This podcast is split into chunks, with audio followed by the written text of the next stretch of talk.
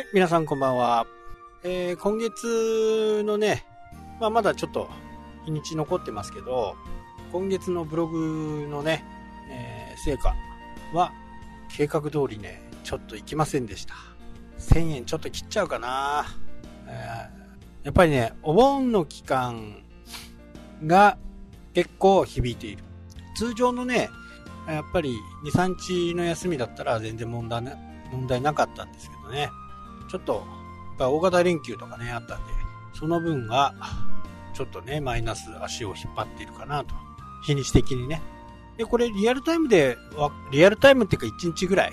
のね、あのー、確定はだいたい1日ぐらいかかるのかなと。一応リアルタイムで出てるんですけど、実際に、えー、その時間をね、日付の時間をまたいだ時とか、えー、そういった時によって若干変わってくるんでね、その辺は、まだね、多少の誤差はあるかなと思うんですけど、ね、ブログの話をね、ちょっとしたいなと思うんですけど、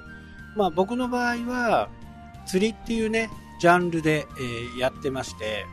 その釣りの中でも、いろいろ分かれるわけですよ。ちょっとね、皆さんには分かりづらいかもしれないですけど、まず分かれるところが山と海と。山っていうか川ですね。川、湖、海。淡水と海水のね、釣りっていうのがまず大きく分かれるんですね。で、その中でも、船の釣りと丘から釣る釣り。で、これがまた一つ分かれてきて、その次にまあ、海の場合で話すと、こう、仕掛けっていうね、針に餌がついたやつを遠くまで飛ばしてね、あとはこう、当たりを待つ。が、町の釣りになるんですけど、これ投げ釣り。あとは、ルアー、魚の形をしたね、えー、小さい魚の形をした疑似餌を使って釣る釣り。ファミリーフィッシングなんかはね、あのー、サビキ釣りっていうね、針が4本も5本もついてるやつ。で、それをこう垂らして、あとは巻き絵を巻いてあげるとね、いっぱい魚が寄ってくる。今ね、イワシとか、サバとかね、結構小樽でだいぶ釣れてるようですね。まあ、そういうサバキ釣り。まあなんでこんな話をしたかっていうと、ブログとかね、会社のサイトでも、まあ広告費を狙うんであれば、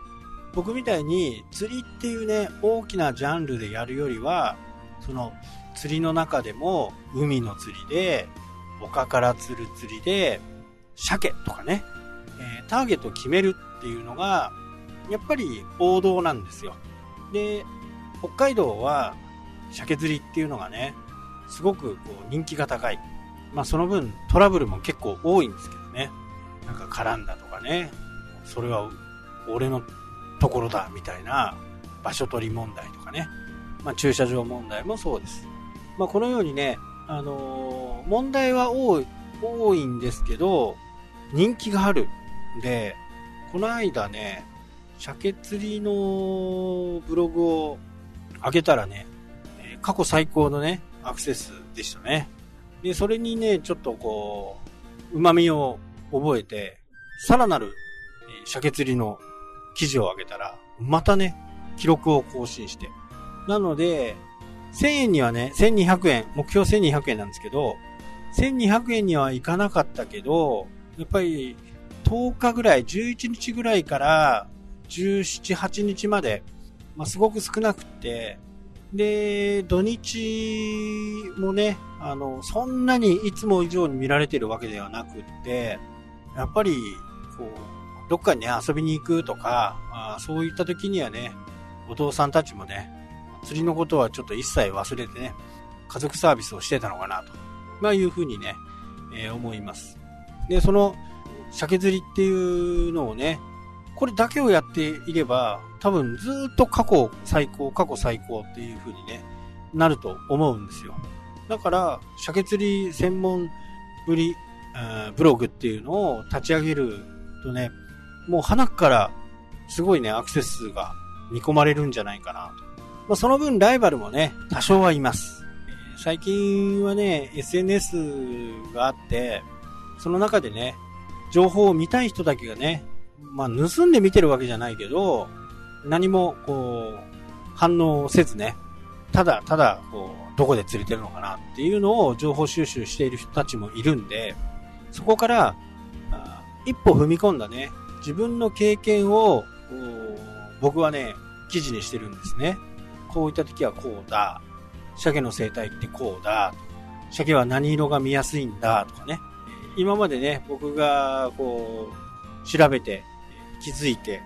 そういったものをこう記事にすると、やっぱりね、アクセス伸びるんですよ。まあそれを参考にしてるかどうかは別にしてね、まあ興味があるんだなっていうふうなあことが、もう明確にね、えー、分かっていく。で、この9月からね、えー、もう、道北の方、稚内とかね、あの辺はもう鮭がどんどん釣れてます。で、そこからぐるっとね、オホーツク海の沿岸を回って、えー、稚内のね、を回って、そこからね、シャコタンの方に入ってくるんで、結構時間がかかるんですね。でもね、あのー、みんなが知らないようなこと、まあ、そういった文献をね、漁っていると、面白い発見、自分自身もね、知らなかった発見とかがあるんで、っぱりね、ブログをこう、書くっていうのは、非常にね、自分の知識アップにもなりますから、本当にね、ブログはね、皆さん本当にやってほしい。そうすることによって自分自身の知識もね、どんどん増えていくし、まあブログに書くくらいですから、やっぱりそこのね、エビデンスは取っときたいわけですよ。誰々の何々学者がこういう論文を出してるとかね。それを僕はこういうふうに思うとか。やっぱり、その学者さんとかね、博士と言われるような人たちは、実際に釣りをしてるわけではないんで、一応こういう習性がありますよっていうのをね、えー、書いてるわけですよ。鮭はこうなってこうなってこうなってってね。で、そこに自分なりの経験値をね、経験、今までしてきた経験を入れ込んで、だからこうなのかとかね。だからこうやって釣れてるんだよっていうようなことをね、えー、書くと、やっぱりね、どんどんどんどんこうアクセス数が集まってくるんですね。まあそれに味を占めてね、またちょっと、1、2、3、4つ、4つぐらいね、鮭のね、記事を書こうかなと思ってますけどね。で、いつかそれ頭打ちになるんで、まあそういった時にはね、今度は実況動画、YouTube なんかをね、えー、釣れたら合わせて出したいなというふうには思っています。はい、というわけでね、今日はこの辺で終わりになります。それではまた。したっけ？